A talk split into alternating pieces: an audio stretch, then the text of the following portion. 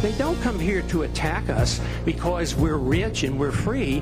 They come and they, and they attack us because we're over there. We don't need to go populist left or populist right. We don't need to embrace neo Marxism or neo fascism, these disastrous movements from the 20th century. Turns out the answer is pretty much our Bill of Rights. Our story. Embrace freedom. That's the answer. And if the LP has a purpose, it's not to put people to sleep, it's to wake them up. We're here because we love liberty, and we're here because we hate injustice. We are here to save mankind.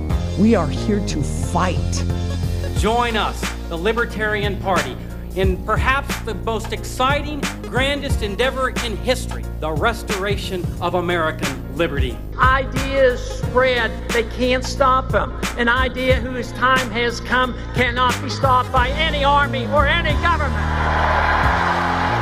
Hello, and welcome to episode 31 of Decentralized Revolution. I'm Aaron, and I'm your host.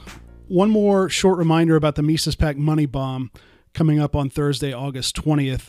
We put picked that date to honor Ron Paul's 85th birthday, and we'll be doing several live streams on our social media uh, platforms beginning at noon Eastern and up until around 10 p.m. or so that evening with uh, guests including Tom Woods, Dave Smith, Scott Horton, Maj Toure, and a few others. It will be a, a great time. And uh, what we're doing is uh, trying to get more support for Mises PAC. And uh, as a inducement for you to um, stop putting it off, we're giving away an AR-15 rifle along with some Mises silver silver rounds. I'll tell you how to get registered in just a second. Um, our goal is to get at least 500 recurring monthly donors to Mises PAC, which is that's how we can afford to help great local libertarian candidates, as well as intra party activism within the Libertarian Party, and of course, issues coalitions that promote decentralization. We've already given $1,500 each to Kalish Morrow, uh, who's running for city council in Hanford, California, and to Marcus Marrero and Andre Klass for their county commission races down in Florida and we want to be able to get that number up from three to around 10 or so. So we want to get five, six, seven, eight more uh, $1,500 contributions to good, strong local libertarian candidates in possibly winnable races. But it all depends on what we get, uh, what kind of support we get from you, and whether we get to this next level of monthly financial support. We now have uh, about 350, 375 recurring monthly donors. I haven't talked to Mike uh, recently to get the exact number. Uh, so we're trying to grab uh, about 125 or 150 more recurring monthly donors between now and uh, August 20th. Now, if you're a current monthly donor, you're already entered into the door prize drawing, so you don't have to do anything. Just keep your uh, monthly gift current. For everyone else, there's two ways to enter. One, you can become a recurring monthly donor yourself between now and the evening of August 20th. I think we're doing the, the draw at, at 8 or 9 p.m. So before then, uh, or you can just sign up for the drawing if you can't contribute right now. I, I think we legally have to offer that option according to the FEC uh, to be allow people to register uh, as a to win as a non-contributor. But of course, we really understand that this year has hit some of us pretty hard financially, and we want to try to do our best to uh, serve all of our supporters, all the members of our family. Uh, whether you're currently supporting us financially, because we know many of you support us uh, in other ways through your activism, through telling people about us, and we appreciate that. So uh, you can uh, do either of those things by going to lpmisescaucus.com slash moneybomb. So lpmisescaucus.com slash moneybomb. Go there today and you can reg- just register to win or you can register to win by becoming a recurring monthly donor.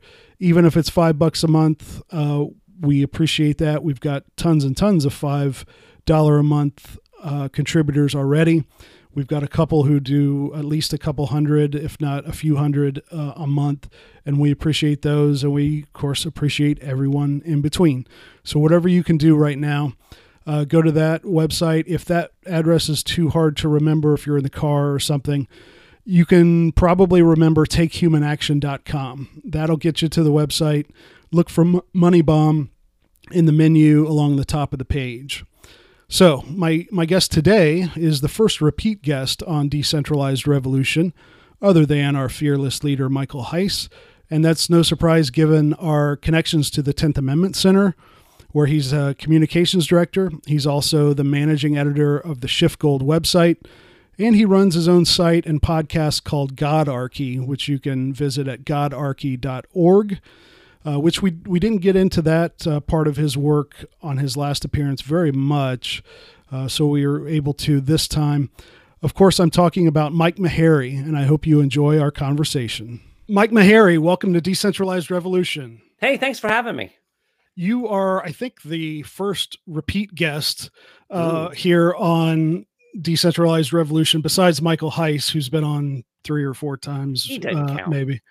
Yeah, he he's uh, he's uh, a special case that one. yes, he is. Um, but no, it's a it's a pleasure to have you back on. There was a I think some discussion in the Mises Caucus Facebook group about a couple of uh, things um, that I wanted to cover today.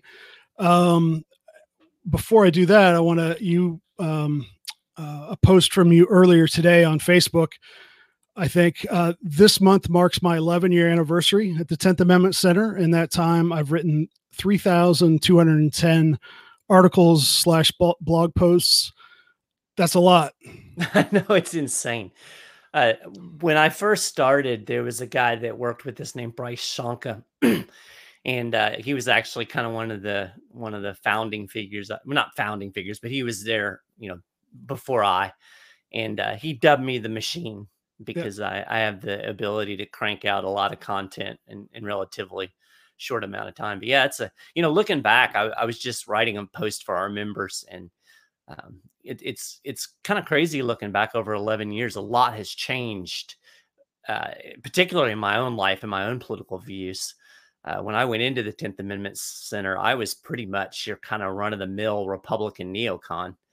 And, uh, you know, through through the work and the exposure to different people that that I've gotten to know over the last 11 years, I've evolved into an ANCAP. So That that's uh, that's great. Uh, what tips? Well, how how do you? That's almost like uh, one article per every weekday. Uh, I kind of averaged it out. What's your um, what's your secret? I don't really have one. I mean, to be honest, I, I mean, part of it, quite frankly, I think is just God-given ability. You know, I'm I'm just my brain works that way where I can put to, put together thoughts in a pretty quick way. Uh, I did went to journalism school, and that actually really helped a lot. I mean, y- you learn how to write under deadline in Yep. the in the journalism world, and uh, and then I spent actually five years working at a local TV station for the uh, for their news website. And again, you know, it was basically writing breaking news and stuff. So you, you just kind of you just kind of learn to do it. And I mean, you know, I, I have the uh, I'm, I'm fortunate in that I can get paid to write. So you know, I don't have uh, for a lot of people. I know it's so hard because they work all day and then they're coming home and they're wanting to do a blog post or write a book. You know, and it's it's hard. So I'm I'm in a pretty lucky position in in that you know, Yeah. people were willing to give me money to write stuff. So Speaking of uh, deadlines, I, I went to journalism school too and used to be a newspaper reporter. And I can write anything of any length about anything on deadline, but if I don't have a deadline, I can't do any. I, I'm, I, I just, uh, I'm, I'm the worst procrastinator, so I need to uh, somehow trick myself into accepting internal deadlines. But Yeah. uh, I've got Michael Boldin breathing down my neck. So that, yeah, I guess that helps too. that, that's Uh, not he, he really doesn't. Yeah. I, I'm I'm pretty I'm pretty self motivated, but um, it, I mean it does it does help. You know, the, again having having a uh, being your job that Right. kind of changes the dynamics a little bit. It's a lot it's a lot easier to get motivated to get up and write when you know that if, well, if I don't, then uh, I'm not going to get paid, and then you know I can't pay my rent. Yeah. So let's. Uh, I want to talk about a couple of recent articles uh, you've written. One of them was on the Tenth Amendment Center uh, blog, I think. Uh, it's called the the title is Status Report: Sound Money in the States. And here at the Mises Caucus, we're all about decentralization and uh, kind of uh, I, I like to put it as pitting state and local governments and national the national government kind of against each other and trying to get them to assert their uh, the lower levels to to assert themselves against the higher levels. Uh, what there there's three uh, headings uh, in that. Uh, the first one is repeal taxes on sound money. What uh, what would that do? Yeah, I mean, you know, that, that's such a simple thing, but a lot of states still tax gold and silver transactions. So, you know, if you if you buy gold and then sell it later on, uh, and you sell it at a you know the the price is higher, then you you get taxed on that. It's capital gains tax. Uh, and then a lot of states, or not a lot, but a few states actually still have sales tax on gold and silver. So you know it's it's basically a commodity. And I've used this analogy before. You know, imagine if you went into the bank and you had a dollar bill and you said, "Hey, I need four quarters," and you know they charged you ten cents to to break that one dollar bill. In essence, that's what these taxes are doing. I mean, gold and silver are money, and you shouldn't tax money, to quote Ron Paul. And so this is a barrier for people who want to use gold and silver in transactions. And you know there's some movement towards doing that with the uh, availability of electronic platforms. It becomes possible to have an account denominated in say gold and, and actually have a credit card or a debit card that's attached to that account where you can transact business in in fractions of gold uh, or silver uh, that becomes difficult when you put the taxes into the equation because, technically, if you spend your gold uh, and and you're and you're spending it for a value that's higher than what you originally got it for, you, you technically should be taxed on that. And then if you have a sales tax, of course, you you know that's a barrier of entry to buying precious metals to begin with. So uh, it's a very basic first step toward uh, allowing currency competition uh, is to get rid of those taxes so that we can uh, create these these infrastructures that make it possible to transact business in actual sound money instead of the excuse me Federal Reserve's uh, fiat.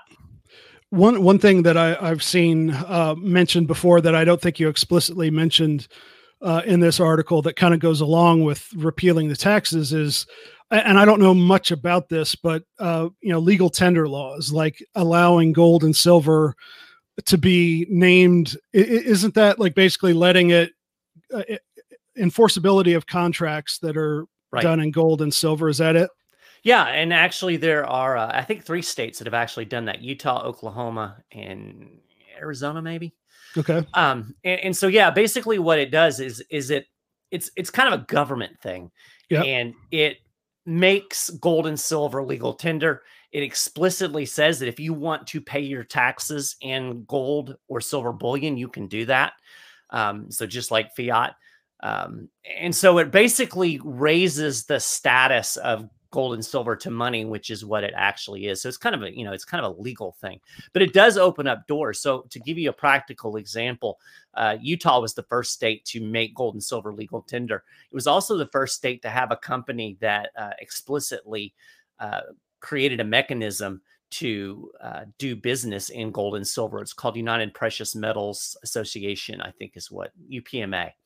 And uh, and you can actually open an account there, and, and, you can buy, you know deposit denominations of gold, and you can actually utilize uh, debit cards in order to transact business. That was made possible because Utah uh, took that step to uh, bring gold and silver to the status of sound money. And with that comes the elimination of taxes, because obviously, if you're using uh, gold and silver, then then it can't be taxed anymore. So that's kind of a package deal, and it, it, it's kind of a, a, a ethereal, obtuse thing that's kind of hard to wrap your head around, but it is an extremely important step that can be taken.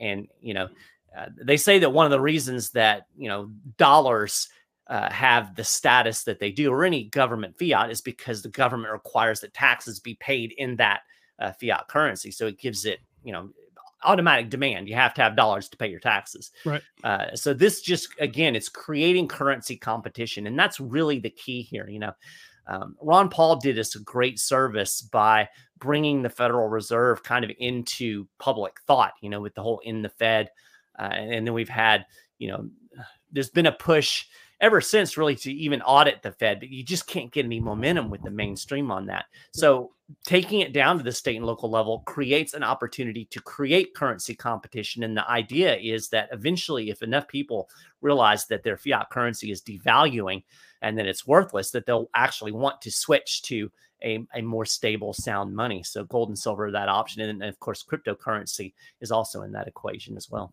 Yeah, uh, crypto is the third bullet point. The second bullet point in your article was gold bullion depositories. Right. Explain how that could work.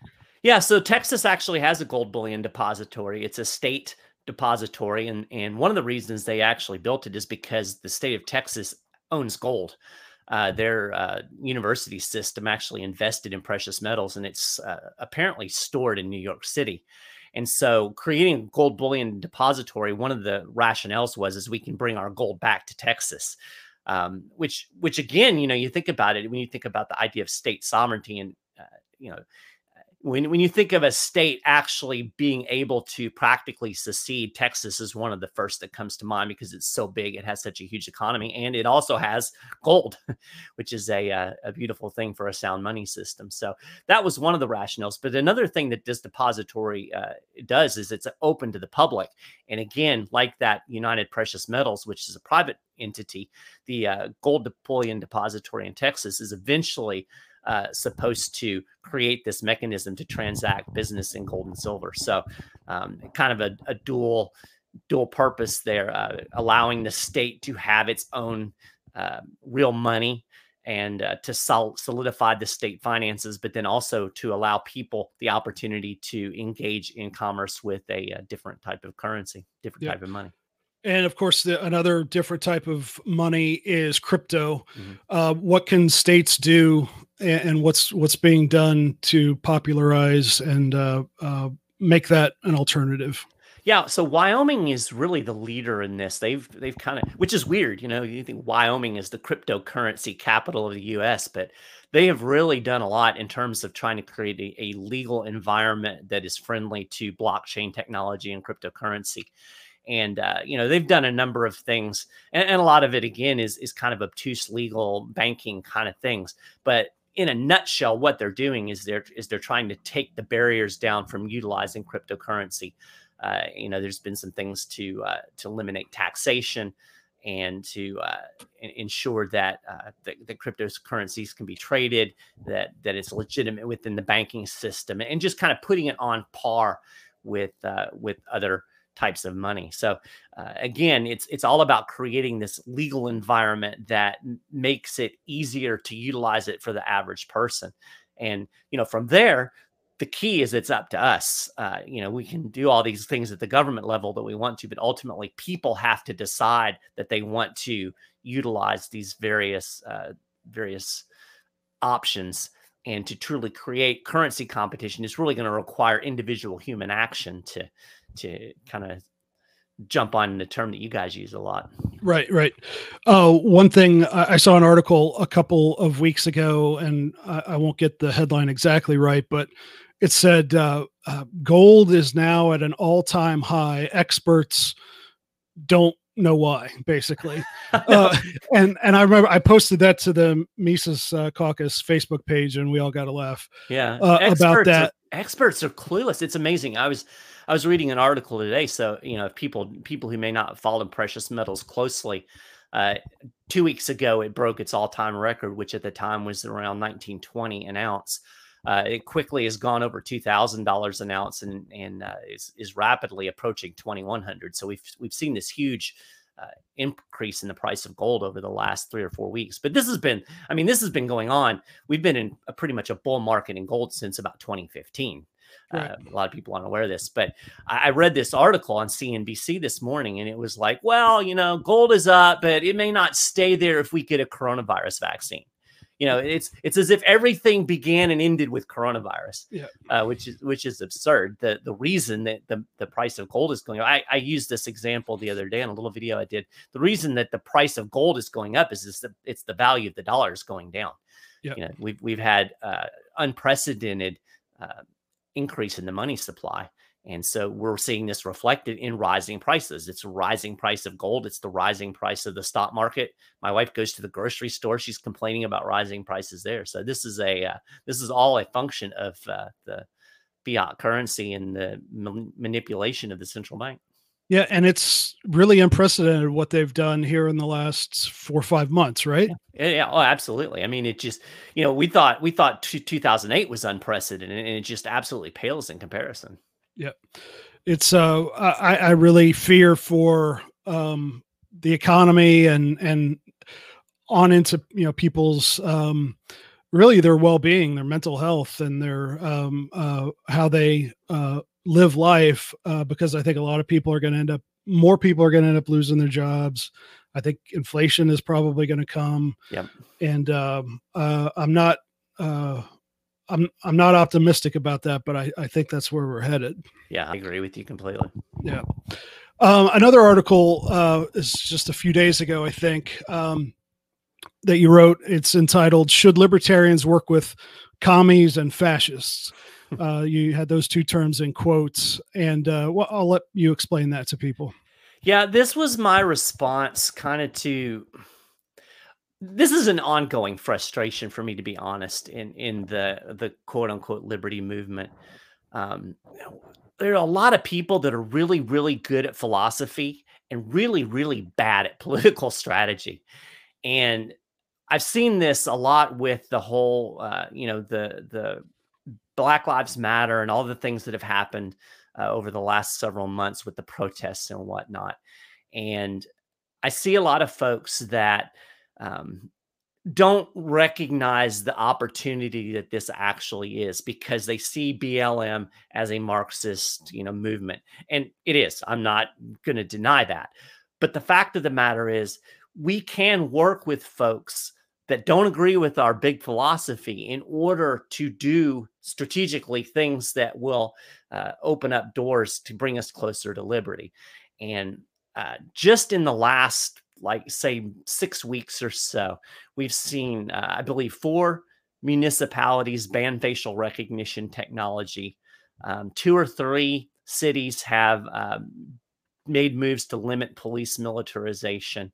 Uh, the state of Colorado has uh, created a state process that uh, will hopefully allow people to uh, hold police officers accountable for violating people's rights uh, without having to run into this cr- crazy qualified immunity uh, defense that is prevalent at the federal level.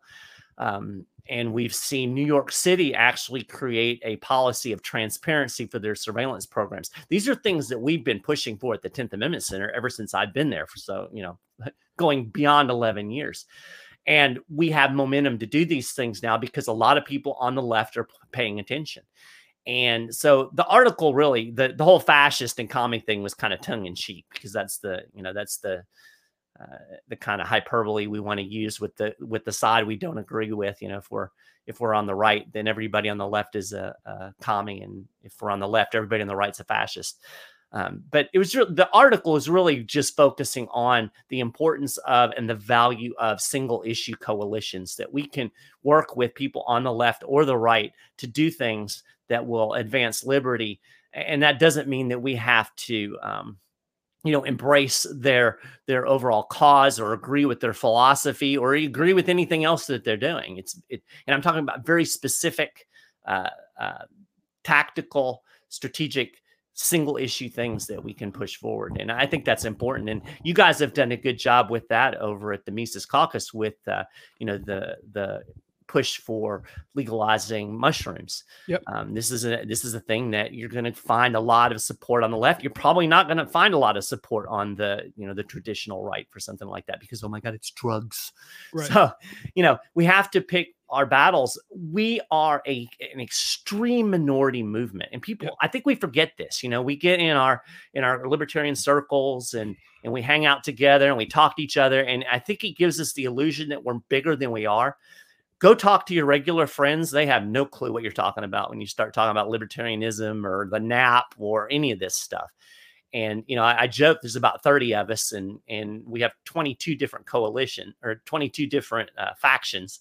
Right. Um, and, and we have to, if we want to do anything, within the political sphere, we're going to have to coalition and work with with the people in the mainstream to get things done. We just have to because we don't have the numbers to push things forward by ourselves. So I think coalition building is important. It's also important to maintain our principles and talk about those things. And I don't want to don't want to diminish that. We don't sell out or compromise, but we can work with other people. Yeah, I think you're right. And one good example is we tend to libertarians, at least for the last 20 years, as far as I can tell, we don't really mind working with the right on guns, right. uh, even though they're bad on war and yeah, uh, exactly. Uh, I made that point.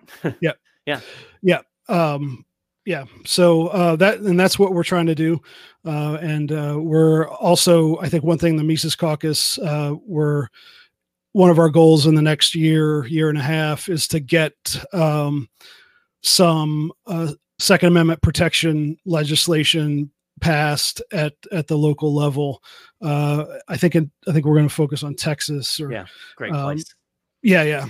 Um, well, the big reason I wanted to have you on uh, was uh, just a discussion that kind of uh, bubbled up about, uh, and Michael Heise and I had kind of talked about it um, before. Uh, about the whole interaction between uh, Christianity and libertarianism, and you're a, a, good guy to talk to about that because of one thing that you do in addition to the other places you write for you have uh, godarchy.org mm-hmm. separation mm-hmm. of state and church uh, tell us uh, tell us what that is and how um, i've got a bunch of questions on this so uh, uh, give, give me your first impressions on how christianity and and liberty can go together Okay, so this is kind of a side project. I started the website. Gosh, I don't even remember. It's it's been probably three, four years ago, and and part of it was just my own personal political evolution. Um, you know, I, I was typical. I think of a lot of people where a lot of my life was compartmentalized. So I, I had my political views, and then I had my uh, some social views and I had some religious views. And uh, over the last really 10 years, I've really been trying to create a more cohesive view of the world. Uh, you know, recognizing that my my personal philosophy was somewhat fragmented and and disconnected, and so Godarchy was part of that. I've been a Christian since I was 18 years old. Um, I, I fell away for a while, but you know, basically speaking, and and as as my faith is one of the most important things in my life, it needs to be congruent with my political views. And as I started to explore that, I realized that really libertarianism, I believe, is the best uh, political expression of Christianity. Um, in that, and especially at the extremes of uh, recognizing that the state is morally and ethically illegitimate. Um, and you know we can get into some of the theo- theological aspects of that if you want to um, but you know the the simplest way i think that the where the two things really meet that i think is really obvious is the great commandment love your neighbor as yourself um, is really just another way of expressing the non-aggression principle um, and and you know the, the, those two ideas are the same you don't you don't hit your neighbor uh, if you don't want your neighbor to hit you uh, you don't take things from your neighbor that don't belong to you. Uh, and, and, so those two things are just completely compatible to me. And um, so I started Godarchy. I actually started it more than anything is uh, was I really wanted to create an anti-war voice within the Christian community because that is sorely lacking today, which which grieves my heart. Um, yep. You know, to, to watch people who profess to follow the Prince of Peace uh, clamor for war is is disheartening. So that was kind of the beginning of it, and then it then it started to become a sketch pad for me to uh, start outlining and and kind of reconciling my politics and my my faith. And um, about a year and a half ago, I started a podcast. So there's the Godarchy podcast, and um, I interview a lot of people. I've interviewed Tom Woods and Michael Boldin, and I've interviewed the the folks that run the uh, the uh, Muslims for Liberty, and just try to kind of bring uh, all kinds of different perspectives in uh, that that talk about anti-war, libertarianism, anarchism, and and Christian faith. So, right, I'm a Christian myself, and I I would have explained things uh, why I think libertarianism and Christianity go together pretty much the same way you did. But one thing, uh, when you talk to people, uh, often it's um, if I'm talking to a Christian who's not a libertarian, they bring this up. And often when I've talked to, I, I've done this less often, but non Christian libertarians will say it's not compatible and they both point at things like romans 13 and, and there's things in the new testament that um, uh, if you just look at the one verse and, and don't understand context uh, can be can sound pretty statist. Um, so tell how should we look at some of those um, uh, passages um, and, and uh, what are what are so many people uh, missing that that we somehow have uh, seen. Yeah, you know, Romans 13, of course, that comes up every single time. And then there's some verses in Peter that, that kind of reflect the same the same point of view. Uh, I think it's important to always contextualize scripture. And you can't take one little, you know, one little set of verses and, and try to create a dogma around that. And and I'll be the first person to tell you, I mean, you know, I've been studying the Bible most of my life, and there's a lot of things I don't understand. In, in fact, that was one of the things I had to come to terms with as, as a believer that we're talking about God, the creator of the universe. My little human mind isn't ever going to comprehend everything about it. So uh, I think we have to be be humble. But when you look at something like Romans 13 and and, and kind of the uh, the caricature sketch of those verses is you have to follow government uh, because God ordained government, and so therefore we're obliged to uh, submit to authority.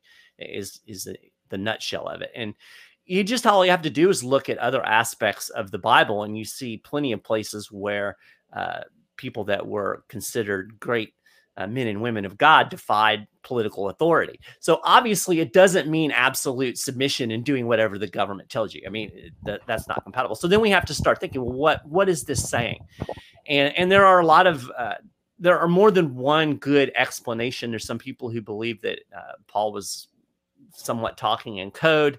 Uh, there's some folks that believe that um, that he was talking more about uh, a uh, kind of a religious authority as opposed to literal political authority. I don't think that holds up real well, but that's there. My personal, I uh, the way I view it is that um, God calls us to submit. He doesn't necessarily call it cause call us to obey. Yeah. And I look at somebody like Rosa Parks as an example of of this in action. She submitted to authorities she did not obey them. She did not go sit in the back of the bus as she was told to do. But when they came and arrested her, she didn't, you know, pull out a gun and shoot the cop. She didn't tear up the bus. She went to jail. And when you look at the development of the early church and the way that it interacted with Rome, it absolutely, the, the early church was absolutely rebellious against the edicts of Rome. They refused to, um, to participate in a lot of the civil cultic activities. They refused to be part of the military. Um, and yet they did not launch a military rebellion against Rome. And so I think that's kind of to me is, is where that distinction draws. We don't necessarily obey, but there may be con- consequences for that as, to us as believers where we have to deal with persecution. And that's exactly what happened with the early church. Um, oh, so. I thought some other context is, you know, you, you think about uh, what some of the Jewish people wanted out of Jesus. They wanted a a, a rebellion a rebellion leader, someone to restore the throne of David, uh, like the Maccabees tried to do. Mm-hmm. Um, and a lot of people were were uh, disappointed by that. And I've always seen the the submit to uh, the government uh, kind of the way Jesus did. He was very critical, you know, in the thing about the you know whose image is on the coin and right.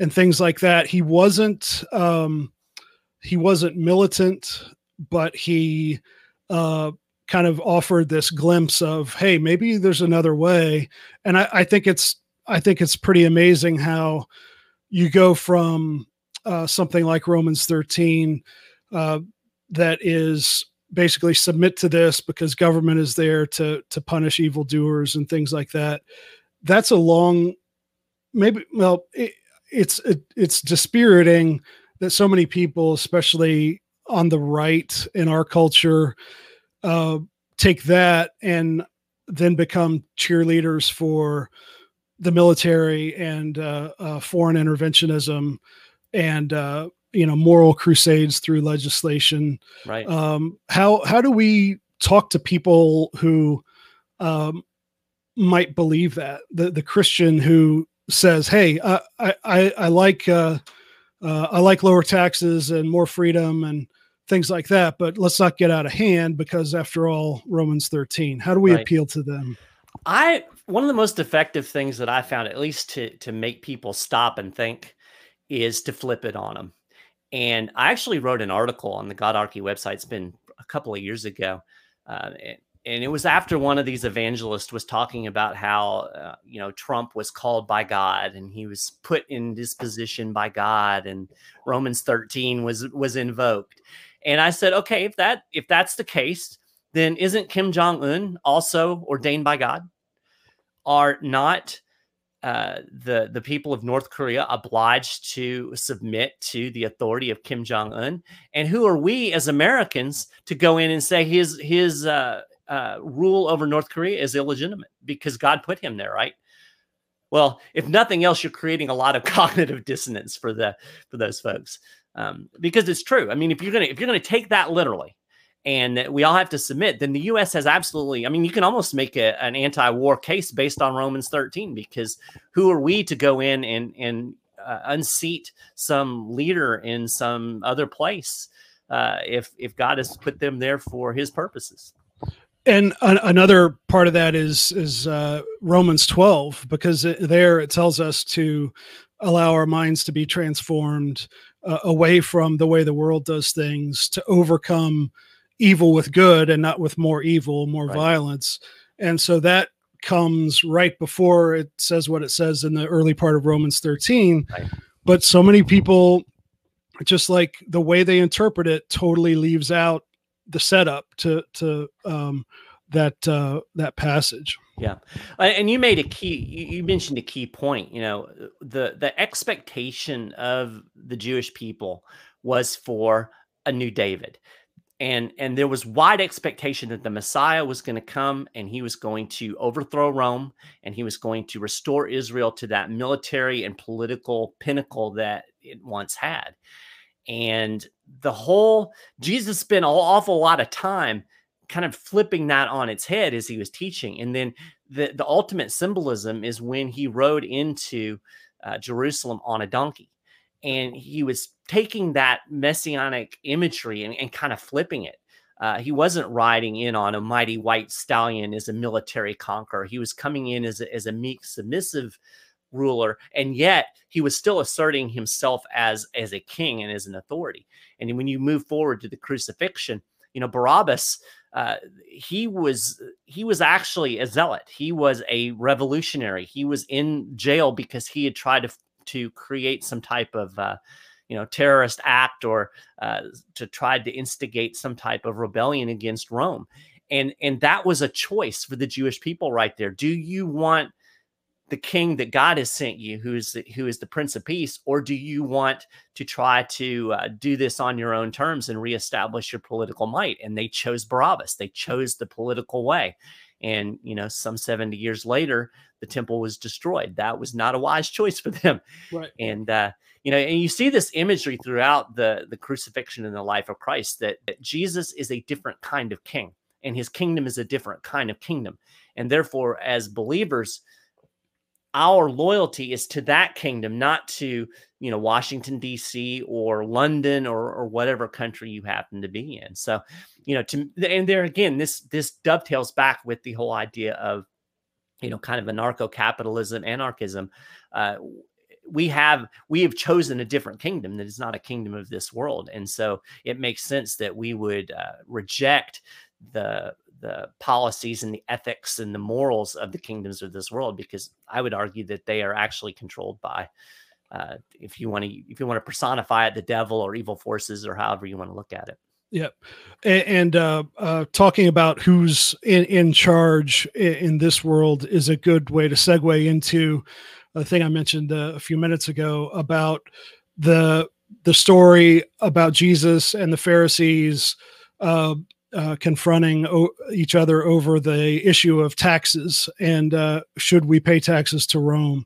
And I've had people, uh, other Christians and other people who know the Bible, put that toward me as evidence of, hey, Jesus said you should basically pay your taxes because that belongs to Caesar. Um, talk about is that is that the correct way to do that and the significance of Caesar's image being on the coin? Yeah, this one I'm not as I, I, don't have this in in my head like I do the Romans 13. Ryan Burgett is a friend of mine. He's actually a, uh, a Mennonite pastor, and he wrote a tremendous article on the um, on on the whole episode there. And basically, they were trying to trap Jesus because it was a no win situation. I mean, you have to kind of put that into context of what they were trying to do you know, if he said uh, you are supposed to pay taxes to Caesar, then that lowered his creds as, as a good Jewish person because, you know, again, this is kind of idolatry. And if he said that uh, that you shouldn't pay taxes, then he's a rebel against Rome and was subjecting himself to being, you know, labeled some kind of dissident. So this was a trap to begin with, and Jesus masterfully pulled himself out of the trap. That's that's the real story there. Nowhere in that story does Jesus legitimize taxation. Um, and you know, I make the I pay my taxes. Uh, I, I, don't pay my taxes because I think it's legitimate. I pay my taxes because there's a gun to my head. Um, you know, but uh, but yeah, there's definitely a deeper thing going on about about uh, about power and authority. And uh, and I think Jesus was making that distinction between the uh, the the ruler of this world and the kingdom of this world and and the kingdom of heaven, which are two completely different things. And um, so Ryan's article does a lot better job, and I don't have that information at the tip of my head, so I can't explain that as well as, as he would. But if you go to uh, godarchy.org and just Google uh, render unto Caesar, you'll find that article, and it, it, it lays out the arguments really well. And uh, you know, Jesus making claims to be king of this heavenly kingdom, in contrast with uh, the Roman emperors, who I think I have this right that uh, a lot of I think the Roman emperors at that time, once they became emperor, they were deified. They yeah. were their priesthood uh, elevated them to the um, uh, status of uh, uh of gods, of you know, sort of low level uh, gods in the Roman uh, pantheon, and they put their money on the so the the Caesar's face on the money is Caesar and Rome making claim to rule over the world. And so, mm-hmm. yeah, right there, that's that's in direct conflict with what Jesus said he was all about. Yeah, and I think that's you know, I, I interviewed uh, a Cody Cook, and uh, he's a he's a theology student, and uh, it was about, gosh, two or three episodes back on Godarchy, and he actually has written a book outlining uh, the argument that the kingdoms of this world, all of them, are under the dominion of Satan, and that to to put our allegiance with them, basically, when we align ourselves with the kingdoms of the world, we are, are aligning ourselves with uh, with the kingdoms of this world, which are again the dominion of Satan, and you actually see that uh, in the temptation of Christ early in his ministry when uh, one of the things that Satan offered him was, you know, I will give you all of these earthly kingdoms. Well, I mean, that wouldn't have been a temptation if those weren't actually Satan's to offer. And so, you know, I think that you can make a really good argument as a Christian that, that we shouldn't really be involved in in these kingdom of kingdom of the world affairs at all. Um, sometimes it even it tempts me to be a uh, you know to to move into the world of agorism and just forego politics completely but um I think it's very important for people to wrap their heads around the fact that you know America is not this uh, this uh, what, what, how do people put it? You know the, the the kingdom on the hill or the shining light of beacon or you Right. know a, a nation of a christian nation. It's not. It's an empire just like rome was and it's going to suffer the faint, same fate in the end. So you know watch who your allegiance is to. Yeah.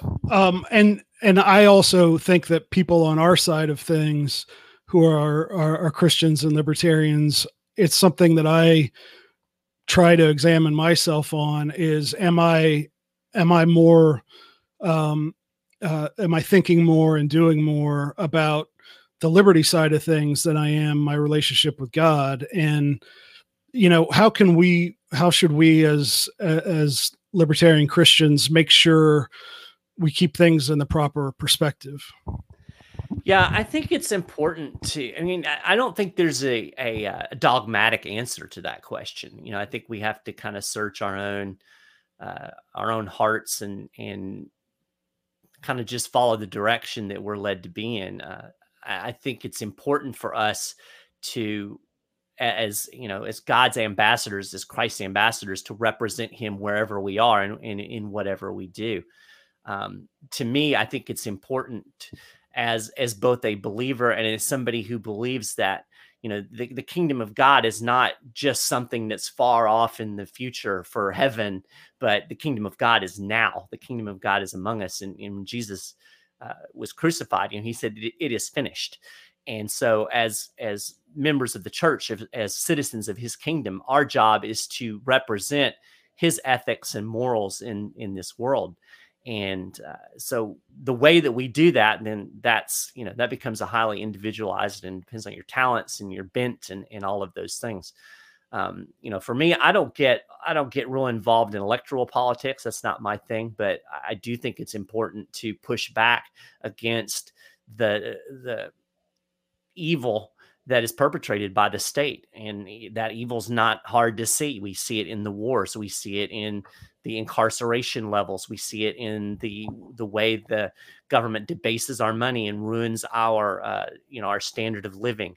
All of these things are are antichrist to use a, a christian terms. And, and i think you know i'm sure there's a lot of people that listen that aren't believers at all and, and scoff at christianity. That you know that's fine. That's i think you can still look at it in the same context you know it, take the spirituality out of it and just look at it as a purely moral ethical philosophical thing the the government is objectively evil what it does is objectively evil and i think as as uh, decent human beings it's our job to push back against that and mitigate that as much as we can however we can Uh, yeah. Uh, and how do we? What what kind of response have you gotten? You know, there's that viewpoint where a lot of libertarians, and uh, again, I'm not criticizing who are who are very uh, secular and very dismissive or just not interested in uh, Christianity. But what has have you had any? Uh, of a positive response to your uh, these types of things, whether on Godarchy or, or something else, from libertarians who are not Christian? What has worked in maybe uh, helping them understand things a little better? I think for for me it's been very positive. I actually did uh, I did an episode of my podcast, a uh, fireside chat with an atheist, and uh, I had a, a, a Alan Mosley. Some people might be familiar with Alan. He does the uh, the um, it's too late is his his show, and we had a you know we had a real honest talk about it, and and I think that I think that when there's mutual respect it's not a problem. And uh, I I'm very respectful of people who are not believers. And I went through about a five year period where I completely rejected my own faith. I tried to be an atheist. I was the world's worst worst atheist, but I gave it a shot. Um, but I understand. I understand the skepticism. I understand why it's hard for people to believe. And and I'm I'm not wired to, you know, beat you over the head and tell you you're going to hell. Uh, so I try to show that respect all I ask in return is that respect back. And I think most people that that I know that I'm close to give me that respect. And they might not understand my faith, but they they can respect that you know it's coming from a place of sincerity and it's coming from uh, uh, you know I can I can argue I can argue my faith in a, in a way that I think is compelling. I may not sway somebody, but I'm not s- stupid. Where I get really frustrated is when you get the just the dismissive, oh, you're talking to your sky god, you know, that kind Yeah. of ridiculousness.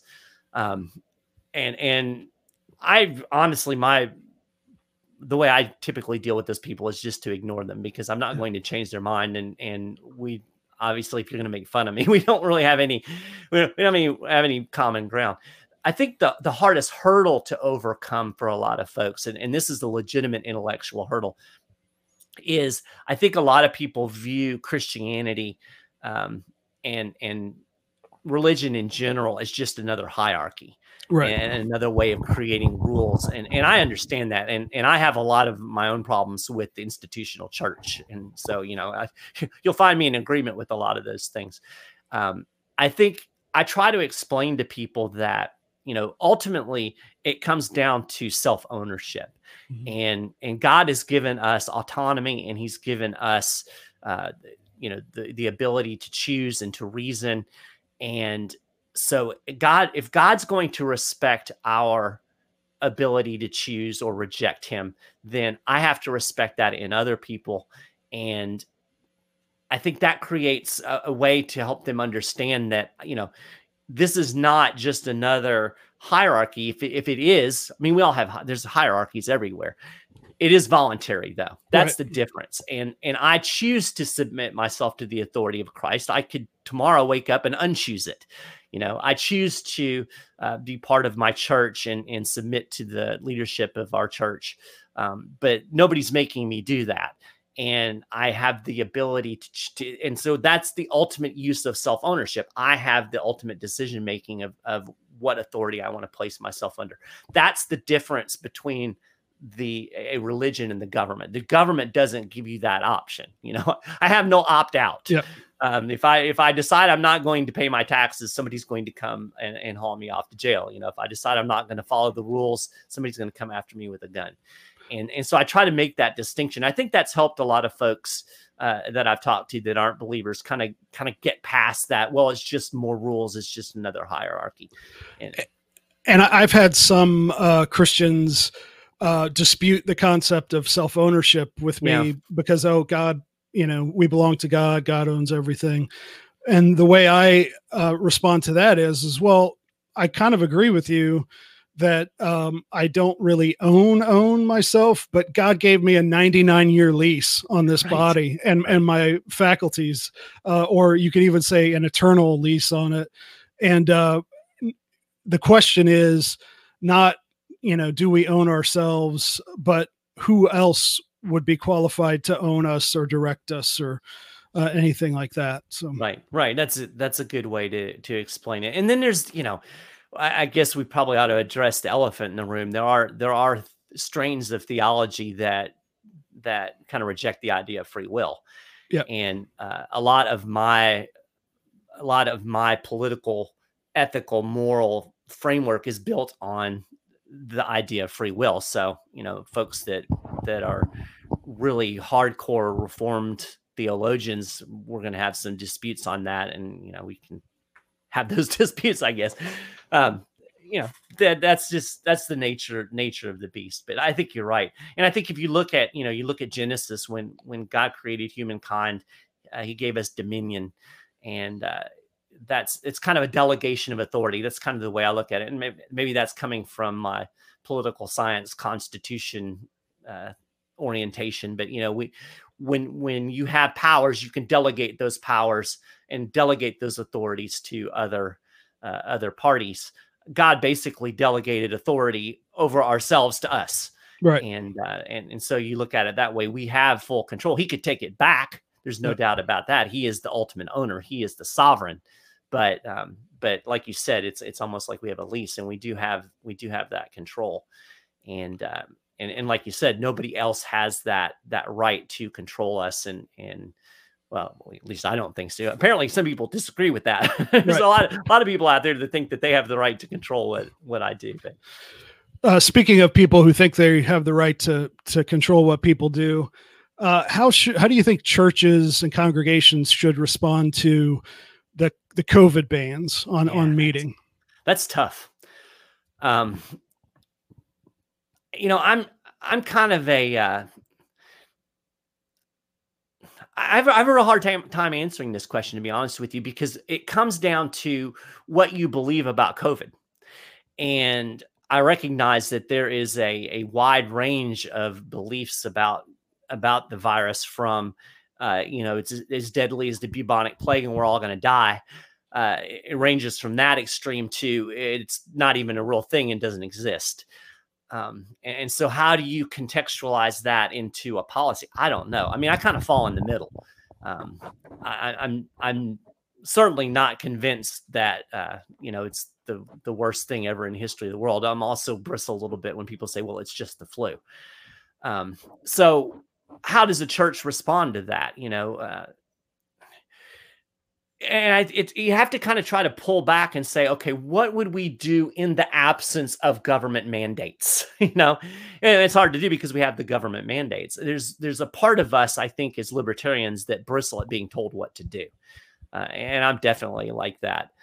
Um, and so you kind of have to try to separate that out and say what is the the best policy and if a pastor or a uh, you know a, a leadership body feels like that the best thing to do is to meet then i think they should meet. And if uh, if folks feel like that that would be detrimental to the congregation because of the possibility of spread then i think it's fair to say we're not going to meet in person.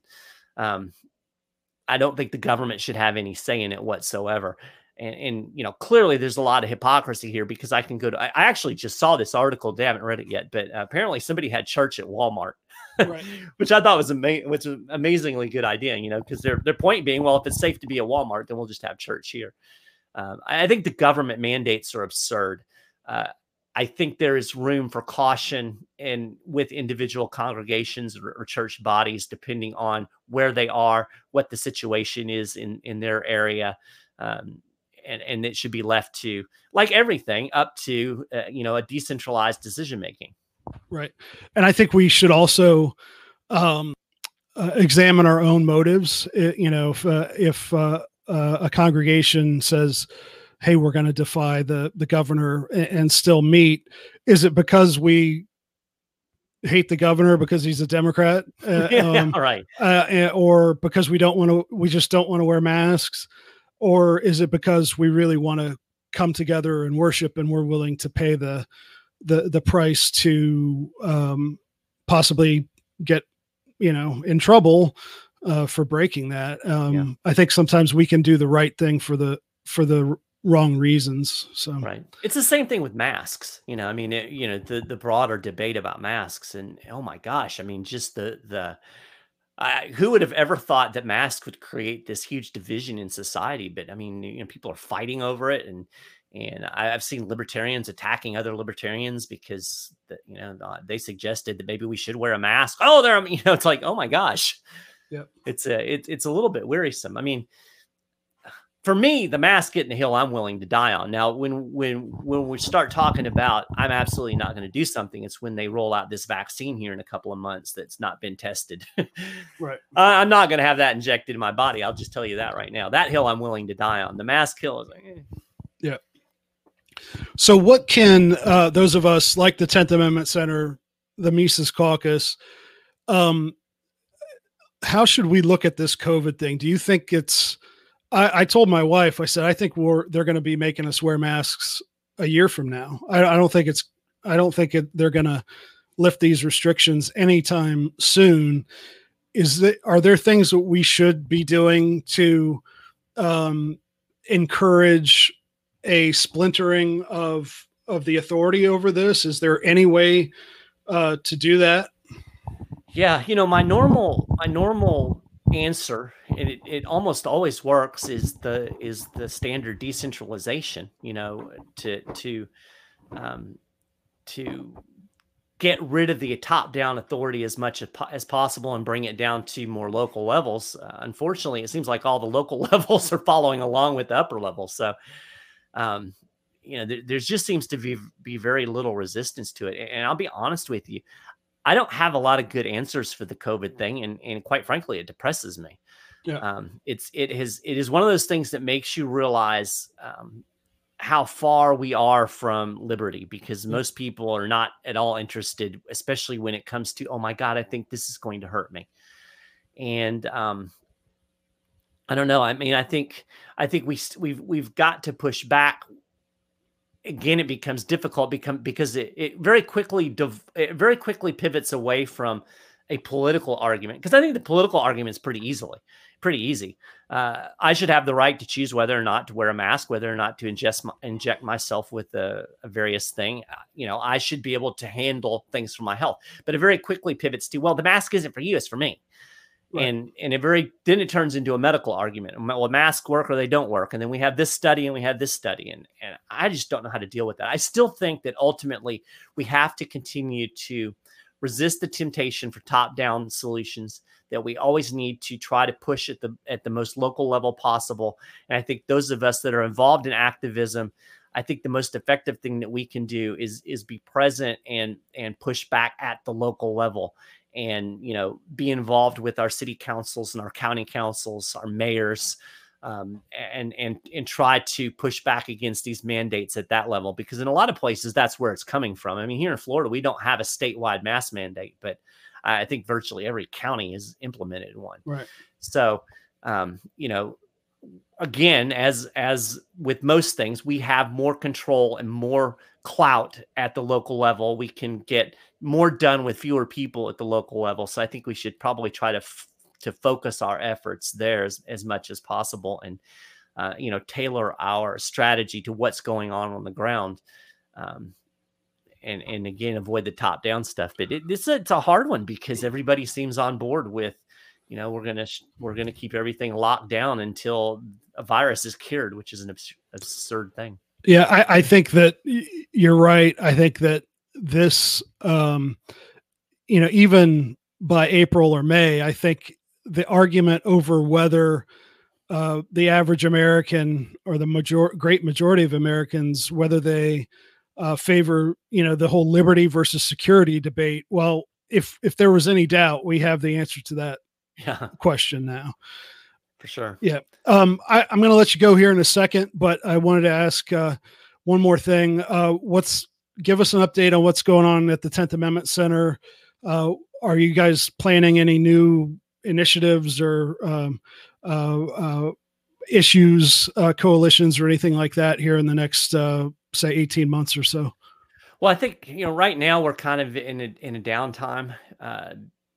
Uh, this is typical this time of year, slow for us. We'll really start kind of ramping things up um, starting in September and in October as uh, we start gearing up. Most state legislatures are in session uh, starting in January.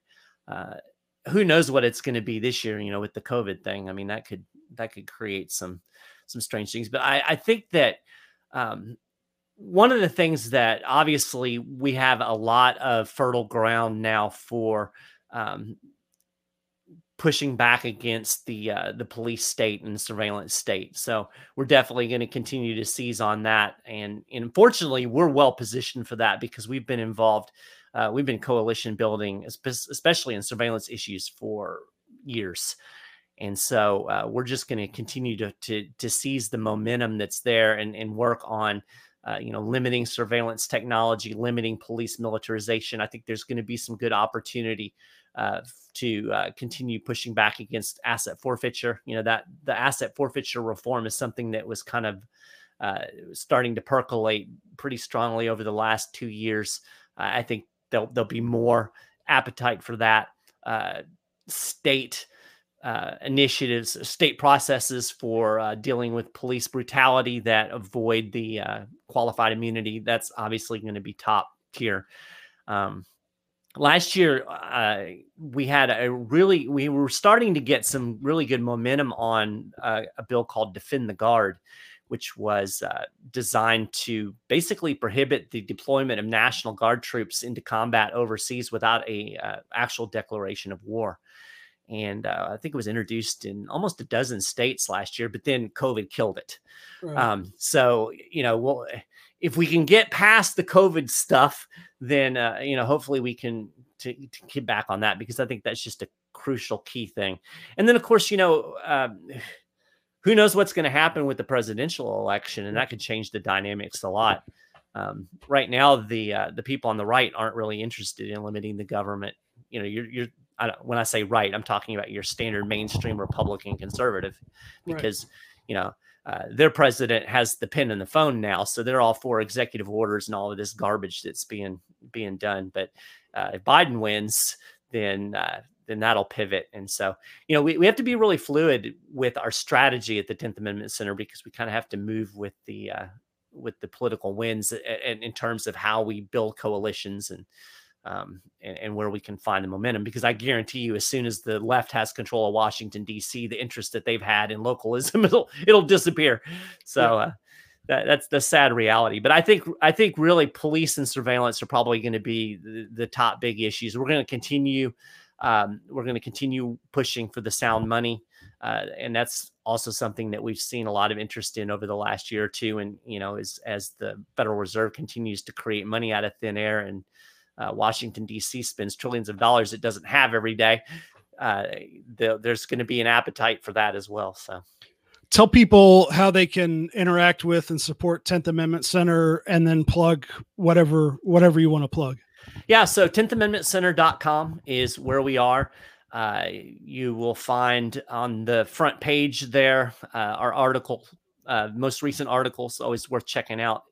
Always recommend people go to the blog because that's where you'll find uh, kind of more granular, granular things about what's going on in terms of our legislative initiatives, uh, what bills are being passed, considered, that kind of thing. So uh, make sure you check all that out. If you're interested in supporting what we're doing, you can be a member of the 10th Amendment Center for as little as like two bucks a day, uh, two bucks a month, uh, which is absurd. But you know, we get we get enough people with two bucks a month, and that helps pay the bills. So uh, we appreciate all the support that's out there for what we're doing, and uh, so check that out, 10thamendmentcenter.com. It's all spelled out. Um, if you are interested in this whole idea of Christianity and uh, and the state check out godarchy.org. You can subscribe to the Godarchy podcast. And uh, one of the things that I'm hoping to do over the next uh, few months is is I've, had some personal transition, moved, and all this stuff going on in my own personal life, and have kind of gotten away from doing a lot of writing over at Godarchy. So I'm going to try to to be more disciplined about getting a post up every every week or so, and uh, getting a little bit more into some of the some of those uh, moral and philosophical discussions. So that's yeah. over there. Great. Um, I, I really appreciate your time and your perspective on this. And uh, uh, yeah, Mike Maharrey, thanks for coming on Decentralized Revolution. Hey, thanks for having a decentralized revolution, and, yep. and thanks for everything you guys are doing over at the at the Mises Caucus. It's uh, you guys are doing great work, and it's uh, you know it's it's it's cool because it's not just uh, it, it's not just political talk or memes. You guys are doing some really good practical boots on the ground activism and and I commend you guys for what you're doing. Thanks. And, and, of course, 10th Amendment Center is one of our main models that we look to. So uh, I really appreciate the the support, the you know non-monetary, non you know just uh, general moral support and ideas uh, that we've gotten from you guys. Yeah, appreciate that. Okay, bye bye. Bye. All right, there you have it. I'd like to thank Mike Maharrey for his time and wisdom. And I'd also like to thank all of his colleagues at the 10th Amendment Center and SchiffGold for giving him a platform for all that work he does. I'd also like to thank Dave versus Goliath for all the music you hear on Decentralized Revolution. And of course, I always like to thank everyone who gives to Mises PAC at takehumanaction.com and everyone who shares, rates, reviews, and subscribes to Decentralized Revolution. Thanks for listening, and we'll see you next time.